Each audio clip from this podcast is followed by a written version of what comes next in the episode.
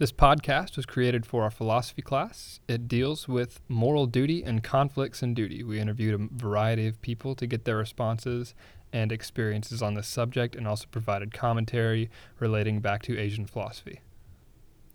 I had the good fortune of interviewing Mayor Jim Gray to muse about his views concerning duty and how it arises in the many facets of his personal identity. My name is Mac Shea. I had the fortune of interviewing Staff Sergeant Jared Choate we talked about his combat deployments, how he dealt with his duty to the government, duty to the military, and duty to himself, and how he reconciled differences within those duties. And his interview actually went along very well with a lot of Taoist, Hindu, and Buddhist principles. I was very impressed with Jared's responses. I'm Grant Forbes, and for my interview, I talked to a local pastor here in Kentucky and talked to him about how he address the differences that he may have between the Methodist Church doctrine that he's required to uphold and his own personal beliefs about the nature of God. I then related this to the concept in Confucianism of a Wu Wei leader who is able to do the best that they can within the traditions prescribed to them. Outstanding. With my interviews, I interviewed two interesting individuals with two contracti- contrasting views of duty. One being General Counsel William Thro, and then Judge Sara Combs on the Kentucky Court of Appeals. And what makes them so interesting is that their sense of duty comes from and can be similar to two different of our texts, one with them being the words of Krishna, and then directly within Sara's being in line with Confucius. But what makes them different is that they derive their sense of duty from two different sources, one being from God, and then one being from a tradition instilled within the sense of the parents. But moreover, what makes them contrasting to Asian philosophy is that they suggest that the self is still present, but within the system, and that instead of looking and reserving the self within the self, it's different from what we know to be the way. This is Arias Mayard's interview with Lexington's Mayor Jim Gray. The first question I asked was what were his moral obligations versus his legal obligations? We could say that the moral obligation and the legal obli- obligation may, in some respects, be distinctive. That there's a perhaps a higher moral obligation than a legal obligation. And that's true. The role that I have today as mayor was really informed, or my role today is informed by classes that I took as many as 40 years ago, for me, was centered around um, Immanuel Kant, the German philosopher, and the categorical imperative. What the categorical imperative basically said if you've got a moral question, then you need to help yourself answer it by asking the question if I universalize my action, would it be good for society? Which helps in a real fundamental way answer questions like should one commit a theft? Well, the answer to that would be no, because if you universalize that action, then everyone would be a thief or that activity would be engaged liberally and not a good thing. So, my view on moral obligations have been significantly influenced by my experiences in life and my experiences in, you know, in education as well. Then I asked him what experiences in his life particularly influenced him. My background is a family business, and so those experiences when I would have decisions to make in business is this the right thing to do? That can be answered in many different ways depending on the circumstances. So the governing influence is the golden rule treat others the way you'd like to be treated. And that then helps influence the that helps answer questions that are often morally centered questions. The next question I asked was How do you differentiate family, religious, community, political, and self duty? I would say that we work to frame these responsibilities and, in a sense, put them in vessels, put those responsibilities in vessels. But one vessel is always going to influence the next one, and it's almost like cascading water. So the best way to be fully engaged is to work on all of those dimensions of life. The fourth question I asked was Do you see yourself prioritizing your obligations in different settings where certain duties conflict with others? The setting of moral priorities is first.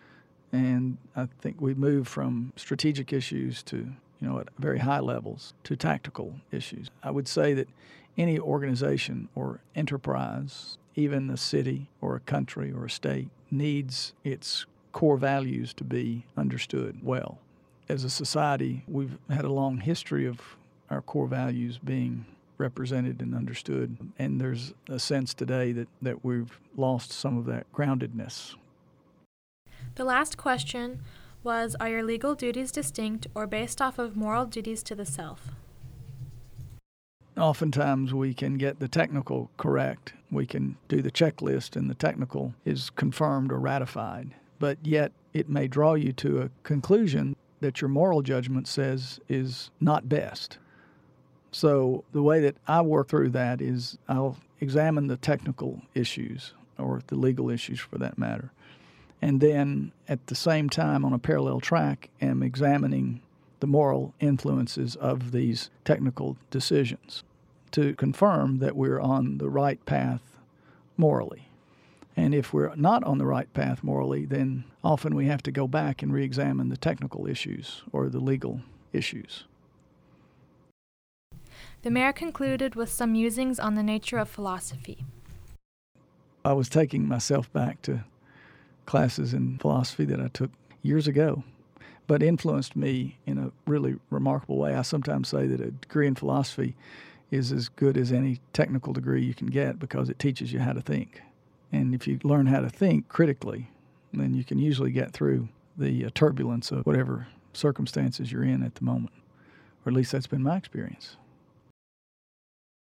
In contrast with Asian philosophy in our text, particularly Confucianism, Mayor Gray's recount of Kant's categorical imperative is dovetailed with other interpersonal interactions, thus contrasting the way. The way is not culturally relative, it's natural and normative. The way is discovered and reserved in the self, but then transcends above the self and society.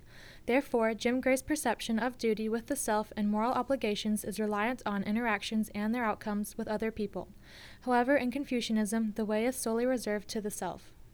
In modern society, it is quite difficult to obtain this Confucius concept of the self. These moral obligations and duty to the self contrast, but that is what makes them so fascinating. Thank you, Arrayas, for your fantastic interview with Mayor Jim Gray. Up next is my interview, Mac Shea, with Staff Sergeant Jared Choate of the U.S. Army. I hope you enjoy. My name is Staff Sergeant Jared Choate. Uh, I'm with Alpha Company 135 Armor Battalion, uh, 2nd Armor Brigade Combat Team, 1st Armor Division, Fort Bliss, Texas. Uh, 36 years old, two combat deployments, one for 15 months, one for 12 months.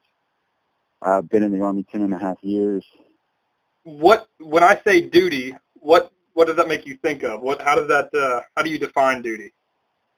I think of it as being part of something bigger, being uh, playing a role in something bigger than myself. You definitely sorry, that with the military. Yes, I do. Yes, because uh, in the military you don't always see the full picture. You know, you only see your slice of the pie. You were cast out to do something so that's what you do, not necessarily always knowing what the end state is going to be. Okay. If I fail, if I if I fail in my task, then the bigger picture has a, a possibility of crumbling in on itself. That's a good point. So then you just have to trust that it's going to work out in the end as long as you do your part. As long as I do my part. I can only control what's in my box, and I do that to the best of my ability. And as long as I do that, then I have played my role. This is similar to Arjuna and Krishna in the Bhagavad Gita, in that Arjuna and Jared are both part of the warrior class, and it is their duty as warriors to follow their orders and their duty and trust that it'll work out in the end with the bigger picture. For you, is there a major difference between your family duty, your duty to your family, your duty to religion, your duty to the military, and your duty to yourself? Is there a big difference there, or do they all kind of blend together? They all kind of blend together. That, that would that would be that would be my best answer for that. Because what, I go very long lengths of time without ever being home, without ever seeing my family. In a lot of instances, the military and the guys that I am around 24/7 fill that spot. So they know things about me and probably know me better than my parents do in some instances because I'm more myself here than I am at home. Uh, just because I'm 36 years old doesn't mean that things have changed since I was a child. When you're a child, you have a tendency to be on your best behavior around your parents, and then you're more yourself when you're around your friends and your peers. Same thing here. And not being home for lengths of time, and these guys being the only ones that I'm around. When I'm going through something, I got divorced uh, a year and a half ago. Well, those are the guys that are there for me.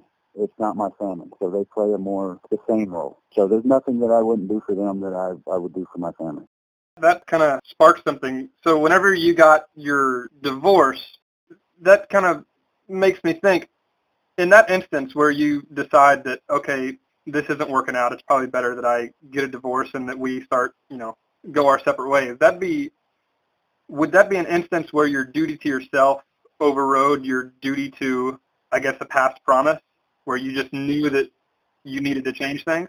Uh, that was actually more of a decision on her part when I'm here, I'm in the field seven months of the year, and this was her first move here. So it was a big uh, climate change for her all, all around. And myself, being someone that's used to bouncing around and moving every three years, two years, and so on, it wasn't that big of an adjustment for me. But being out in the field and constantly being gone, she kind of came to the conclusion that if she was going to be by herself, then she might as well really be by herself. And I kind of understood where she was coming from with that, and we just separated. We just parted ways. But uh, when that did happen, being that now it was just me at home, then I just started to revolve more around work.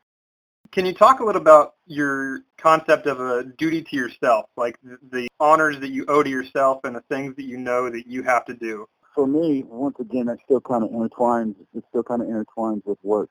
I have a very strong obligation to myself to try every opportunity that's open to me through my job, be it Ranger School, be it through Special Forces Selection, uh, be it Air Assault School. All of these schools and educational and additional skills that are offered to me, I feel obligated to try them and do them because my biggest fear is to let them pass me up and never having tried. So my duty to myself is to take advantage of every opportunity to better myself and in turn better my soldiers as much as I can. So which of the, have you gone to those schools? Uh, no, no, not yet. February for pre-ranger and hopefully if all goes well, May for ranger. Oh, awesome. Good luck, man. That'd be awesome. Thank you. Thank you. From situation to situation, your duties may change a bit. So how do you prioritize which one takes precedent? When you have to make a decision in the field, be it like an in-the-moment decision, you're returning fire or reacting to combat or uh, pulling the trigger, that's or that's got to have some kind of moral implications to it, and that's something that I feel that every soldier has to find it within himself. So how do you balance that uh, that feeling? All right, that's kind of uh, kind of a difficult question to answer. Really, it is because everybody handles that differently. For me, in some of the situations that I've been in, it was it, there was really no choice in the matter. I had to react. It's all situational. The hardest thing to deal with is the loss of a soldier, not the hurting of someone who was trying to hurt you or them. So how do I deal with it? I recognize that it happened and take lessons learned from it and try to prepare the people that are underneath me for having to go through the same thing, just like I was prepared for it. I wasn't thrown in there as just a civilian off the street with a rifle and saying go. There is a mental preparation for this, and the Army has 500 years of preparing soldiers for this type of thing, and it is successful. So as far as the, the moral problem that you have, as much as I hate to say it, it's almost as the you're trained more to rea- more to react than to think, and the think comes later on, and it's easier to deal with. It's the nature of the beast. That's it's what it, it is the nature of the beast. Uh, no one is blind when they volunteer for the infantry. So everybody kind of knows what they what they're getting into. They might not know how they're going to react when they're put into a situation because no one really does until they're put into it, but they know what the possibilities are. His description about combat and how he deals with combat situations is very similar to Buddhism in that he's 100% engaged in the moment. He's no longer thinking, he's just doing.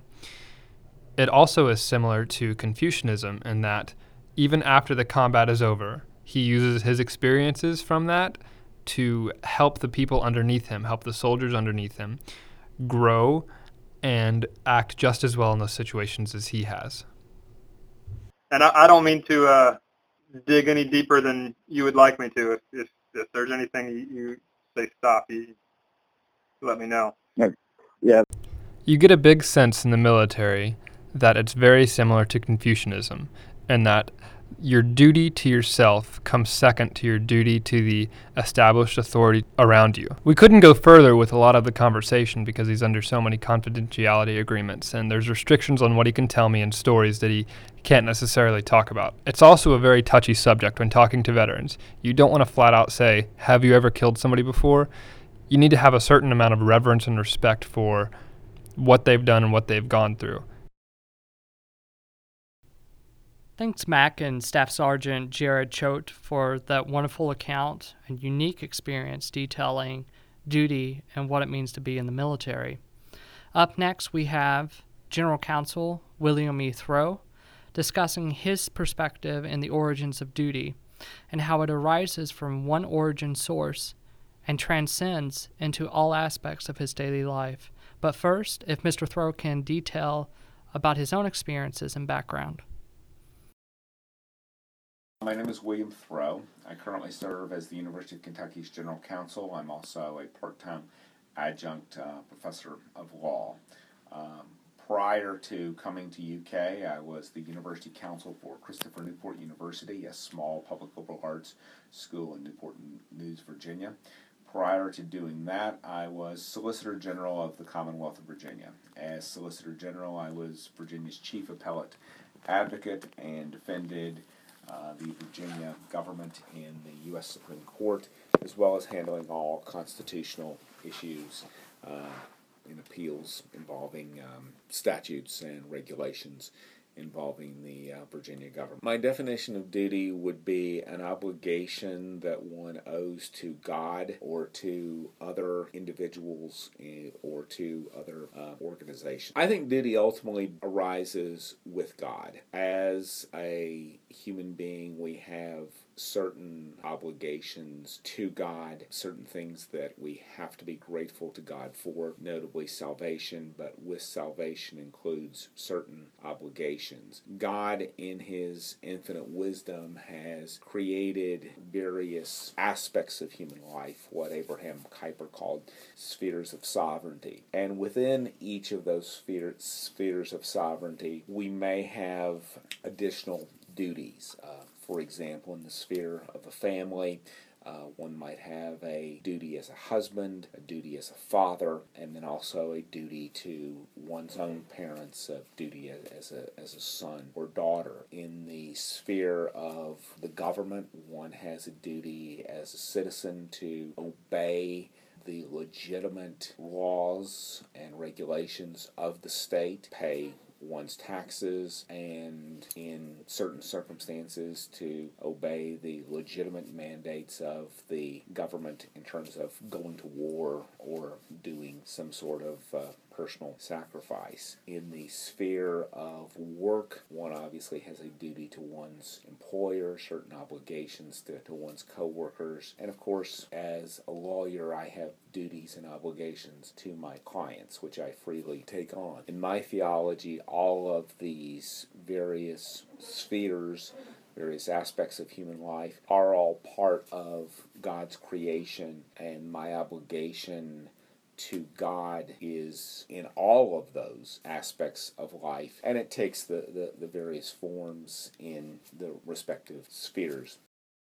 Though the Christian perception of God, being giving, merciful, and loving, having a designated description, we can contrast Mr. Thro's sense of duty and how it's applied in the different spheres throughout as a constant with Krishna divorcing ourselves from something of descriptive with a specific purpose or mechanic, we see within Mr. Thro's definition of duty how there's aspects and transcends into everything that we do. As he noted in the spheres and realms of our aspects of duty from being an attorney, being a man within the family, and our duties and roles, that the one thing constant that we can't that we do not find in conflict is that we can always find something within our basic principle, our transcending principle, such as we found in the doctrines in the text within Krishna.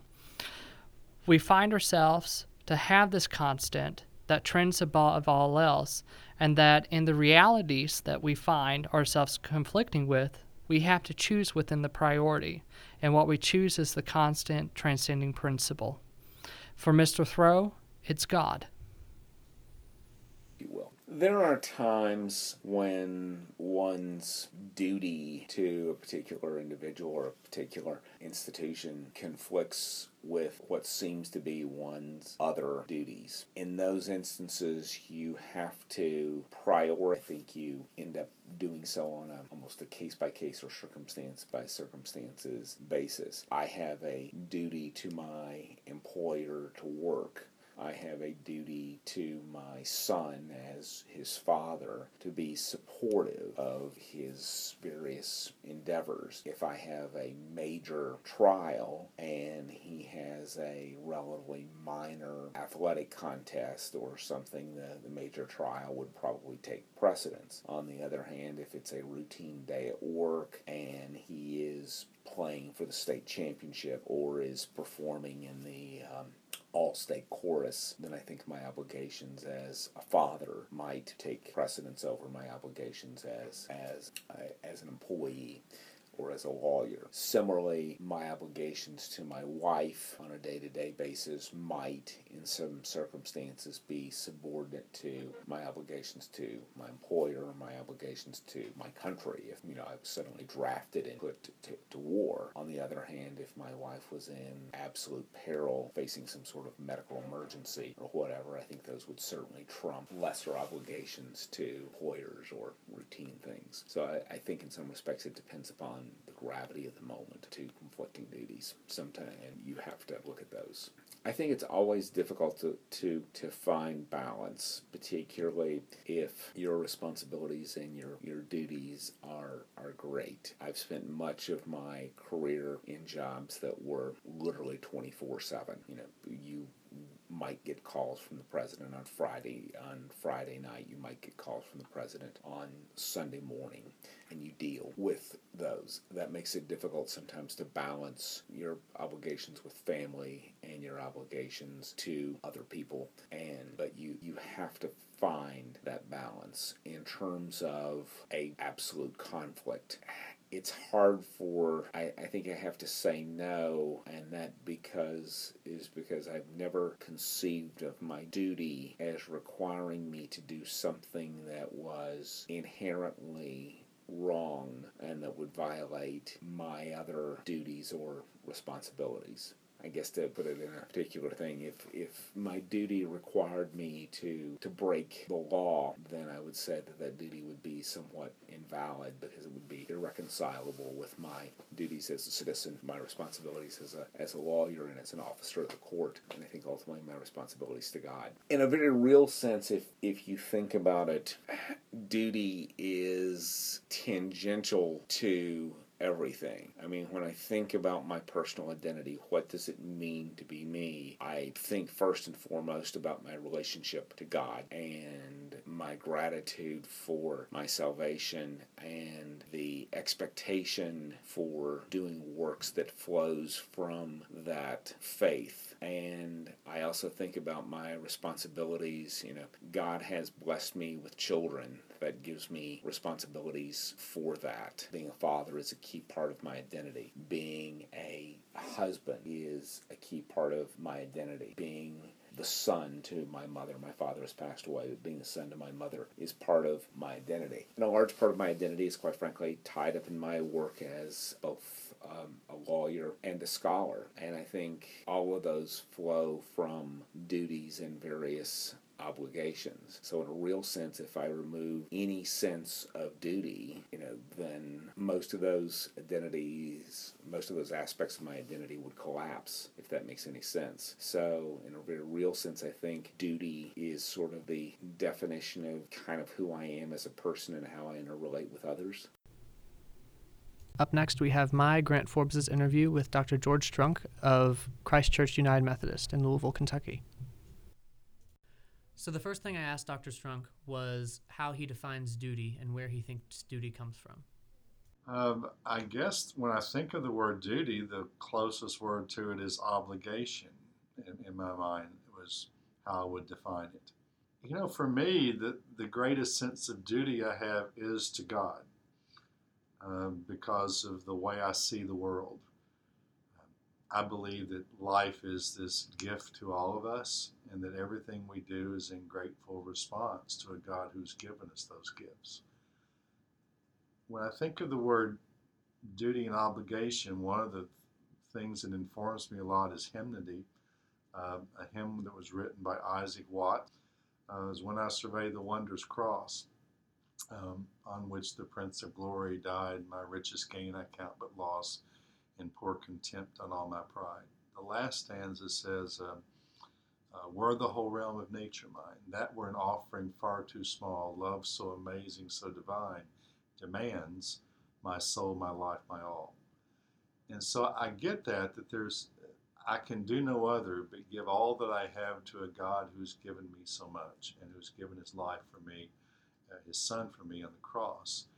For me, those are defining events about the way I see myself in the world, and I get that sense of obligation. Uh, but I also am informed by tradition of Christian teaching throughout the centuries that says we're awfully prone to turn that into a works righteousness. We think that God is a gracious God who freely gives to us. And we respond out of love. But so many people see God as a vengeful God, an angry God that needs to be satisfied. And we've got to do everything right in order to satisfy that God. And so they turn living a Christian life or a religious life into an obligation rather than a joy, into a duty rather than a free response out of gratitude. And anytime that happens, we we end up in works righteousness where we're trying to do all the right things, but for all the wrong reasons. It's no longer out of a grateful response to a loving God. It's out of a sense, I've got to satisfy an angry God. That misses the point. So for me, there's this tension between this sense of obligation I feel versus the nature of what, how I live. It's supposed to be a grateful response to God not a sense of obligation or duty that I have to do something, but because this is something I'm compelled to do because of God's love.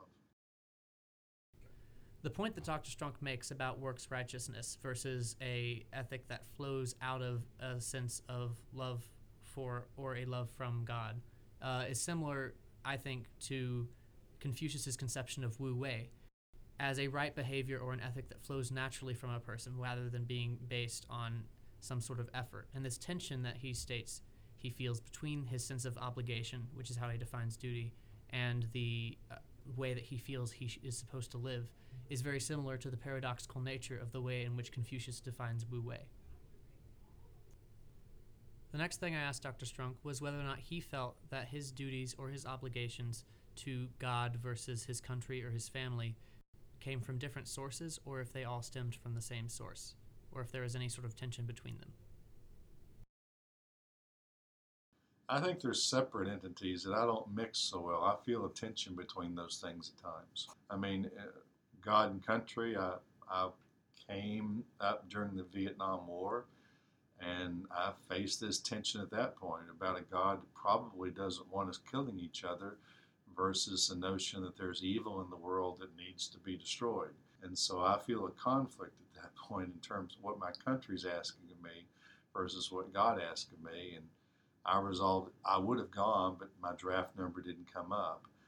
But I respect young people and any person that feels that tension between uh, I don't think I can participate in these violent activities versus the notion that there is an evil in the world that's best to be eliminated. So, yeah, I sense conflict in those areas and the way that different obligations may pull me in different directions. The next question I asked Dr. Strunk was whether he ever felt any sort of tension between any strongly held political beliefs that he may have and his duty to not preach those from the pulpit, even if he thinks that we, in some sense, have a moral obligation to follow whatever his particular beliefs are. Basically, I don't think I mix politics and religion very much in, Mhm. in my sermons. Um, I think it, as a matter of, of legal things, I've respected the Constitution for a long time. That you kind of we were given tax exempt status. We're not supposed to be political here, in the sense of party affiliation involving government affairs. But I do think religion, by its nature, is political. I mean, we're trying to deal with people's lives and what's right and wrong in people's lives. But I don't really mix that in with politics. So we did take on a political issue in the last year, which was about um, what do we do about the issue of marriage? Uh, because we knew it was coming up in a couple of ways. One, the Supreme Court was going to rule on that and, and probably make it to, available to everybody. Uh, and yet we had a tradition in our church that was throughout the history of Christianity, most traditions have said that God's idea of union between a man was between a man and a woman, between male and female. So how, what do you do with that? So we tried to address that, and when the Supreme Court uh, came out, and we talked about it for four weeks in a series called "Loving Through Our Differences." We weren't mixing politics and religion at that point. We were trying to say, what kind of community are we as a church? And the notion was we're a community that we're not all going to think alike, but we can love alike. And so, to that extent, we mix politics and religion, but it wasn't about favoring one side or the other. It was recognizing, you know, one of God's wills for us is to try to remain united in love, even if we don't always think alike. So we did that when the Supreme Court decision came out. Uh, I issued a statement from the from the pulpit in which uh, I basically tried to carve out a center line on this, uh, uh, where I said, "I rejoice with my sisters and brothers who are of same-sex orientation who now have some legal rights they didn't have before, and I grieve with my sisters and my brothers who feel like this has taken us in a direction that is wrong." Uh, and then I clearly defined that according to our rules as a church, uh, the Supreme Court could not decide what we did as a church body. We would continue to maintain the church's teaching that we, we would not perform same sex marriages here. We're not allowed to. I cannot break my sacred vow of, of, to the church and to God in order to help somebody else fulfill what they see as a sacred vow. So we won't do that. We'll, we'll follow the laws and the teaching of our church but we'll always welcome persons. We'll be a church of open minds and open hearts and open doors. We have received persons of same sex orientation into our church, we will continue to do so. Uh, but we won't be performing marriages. So we try, I think, as best we can to keep politics and religion separate. Dr. Strunk's answer to this question reminded me of Confucius's philosophy, in which he tries to do what is best specifically within the confines of the established traditions that are laid out for him. And he doesn't necessarily think that we should subvert tr- those traditions, but simply try to work within them in order to achieve what's best. With this in mind, I wanted to see if Dr. Strunk had any traditions of the church that he felt that he agreed with, as I put it, less than others. And additionally, how does he reconcile that those disagreements with his duty to uphold the doctrine of the church? Ah, um,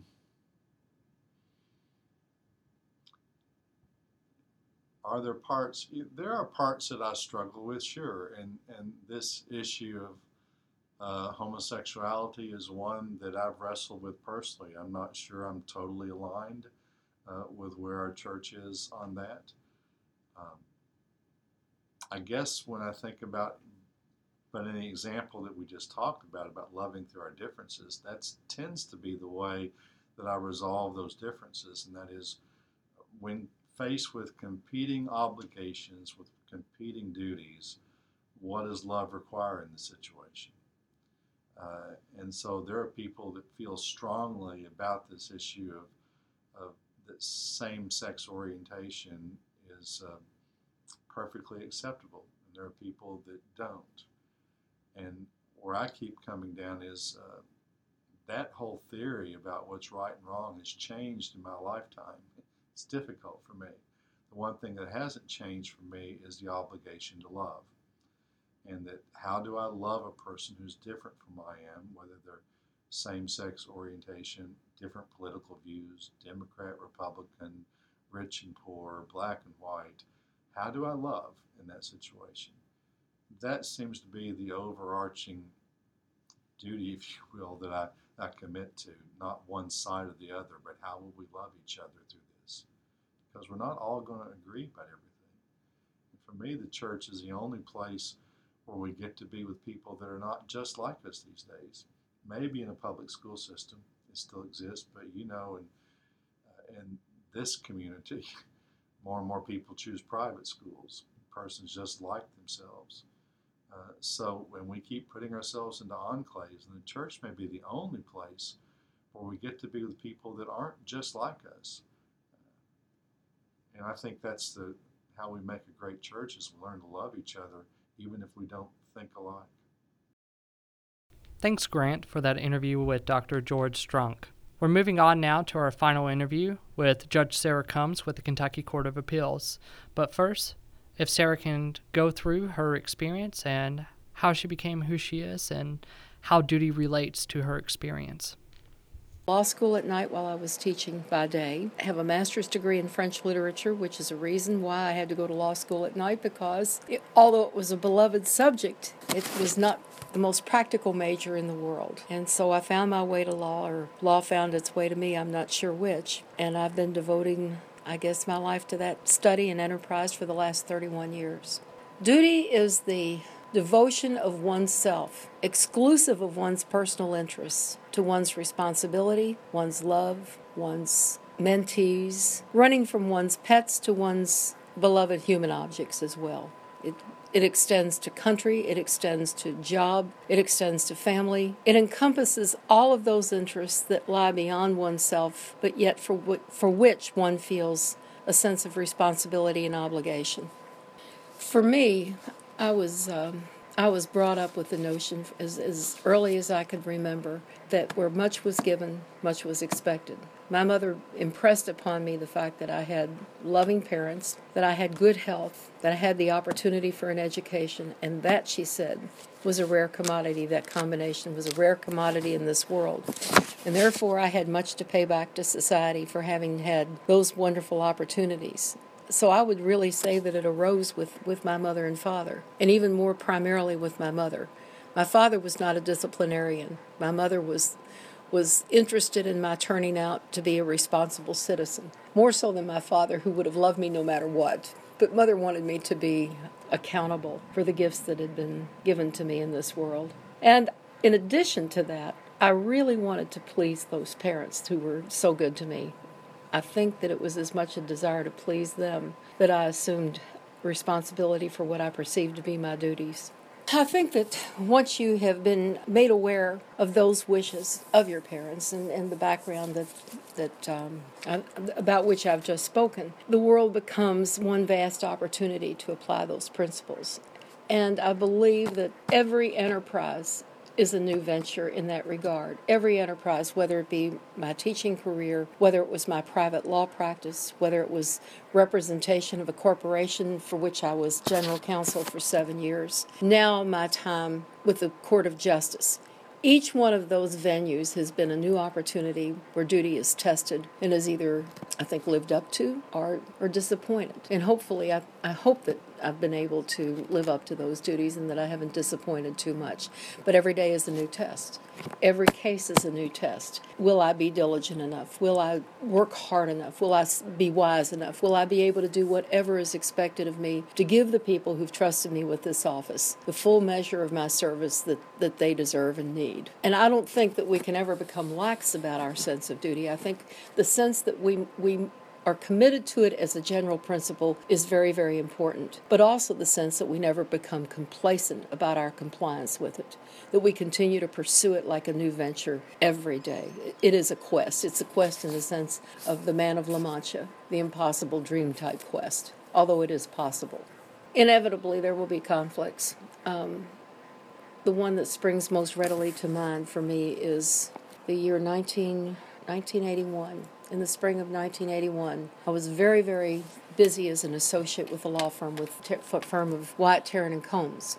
Many demands were made on time, and my mother became gravely ill. My mother died that spring, and how to reconcile getting the demands of that job taken care of with her care. And I made a conscious choice that I could always take care of the job, but I only had one chance to take care of my mother in her last hours. And I would bring the work home, and I wrote a brief that was a very critical part of a case in her room, sitting on the floor of the room where she died. But I was there and I was taking care of her. And even though it wasn't a conventional way to do work, I was able to reconcile the two. But if choice had to be made, the choice was made to take care of my mother. And I think for women in particular, that's a reality. You have a, very often a test between your duties toward your family and your loved ones versus a career. I've always thought that it's more important to put the duties of the heart ahead of the duties of ambition. If a choice has to be made, I don't think you'll ever regret serving the loves of your life, the people who've counted on you, the critters who've counted on you, rather than serving the dictates of your own personal ambition, especially career wise. That's a choice I've made consistently all my life and I've never regretted. Here, Sarah's suggestion of duty seems to go in line with Confucius's idea and duty to the parents that Sarah notes her mother and her influence being the disciplinary, and then how it contributes to her sense of duty, how her parents and what they instilled in her obligations to her parents and what was instilled through her mother gave her the sense of being a better person, to go into society, to be accountable, and that this duty to herself through her parents, along with the Confucian ideas, seem to be very similar in this format. I would say that it probably is my identity. For so many years, I've been alone. Everybody I loved had died many years ago, and my late husband died 24 years ago tonight. This is the anniversary of his death. And the way that I survived and filled the void in my life was work. And it wasn't just work, busy work to stay busy, to keep my hands busy. Fortunately, I had the training and I had the opportunity and a career to serve the public. And so public service absolutely became the core of my identity. Everything else became secondary to it. There was no one who could be disappointed in me at that point. Nobody whose life depended on my care at that point. And that's how it comes full circle. In the beginning, there were those who needed me to take care of them. I did that and I took care of the profession as well. The profession waited for me to come back to it. And then when they were gone, the profession filled the void in my life that they left. So duty has really been the focal point of my life. I don't know how to live without it, quite frankly. And I know it's a four letter word, but that's just a reality. Sarah's sense of duty and how it relates to her personal identity, it becomes the self, it becomes herself. But instead of the self being a natural form, it would suggest more that the self becomes transcendent within the workplace flow and the workplace environment within the system around. Herself becomes uh, dissolved into the systems around and to a sense of excellence. So the self is still a personable sense that would suggest to be different from the natural flow, such as the way as suggested in Confucius. I guess I could say that my concept is maybe more personal than what would be expected of someone in, in a profession or a career. For example, I took my final exams in law school from my mother's sick room in the hospital. She had had a stroke my last night of classes. That was in November, it was the night before Thanksgiving. Final exams were going on for the next three weeks. I did not leave her room except to go home and take a shower and come back. Go teach all day, come back, go to class at night, take the exams. But literally, being with her and, and watching over her in the hospital was more important to me than anything else. And therefore, I've developed this sense that we are defined by whom and by what we love, perhaps more by whom we love than anything else. So, duty really dovetails with, with me with a sense of what's the great love interest in our life. Our credentials are objective. Our academic credentials are objective. They're there, they're written in stone, they're going to be what they are. But if we sacrifice those for that subjective love in our life, I think we will live our lives in a sense of futility and at the end with regret. I believe that the love has to come ahead of everything else and that duty should should serve that love. I also like to think in terms of perhaps the, the quixotic notion that the ideal supersedes any sense of, of ambition. Perhaps I'm, I'm doing an overlay in my mind that very often our sense of duty is confused with our own sense of personal ambition and career. I believe that duty is meant to serve those we love and what we love, again, more than to promote ourselves as, as a success in and of ourselves. One of my favorite lines from a movie is from that great movie Don Juan de Marcos by in which Johnny Depp and Marlon Brando joust with one another, the madman and the philosopher, trying to find a sense of value in reality. And there's a line where Johnny Depp, the madman, poses the question, What is sacred? Of what is the spirit made? It's a riddle. And there's one answer to all of these four questions. Let me go back again. These are the four questions with one answer. What is sacred? Of what is the spirit made? What is worth living for? What is worth dying for? It's love. Love is a four letter, four letter word too, just like duty. And I think the two must have a very intimate inter- interplay in our lives in order for either one to be meaningful. Love is no good without duty. Duty is like dry straw without. Thank you for listening to this podcast about moral duties. We've got to interview quite the range of people on their moral duties and how they resolve conflictions within each one we've used this information that they've provided us with and life stories and experiences they've provided us with to contrast and compare with Asian philosophies.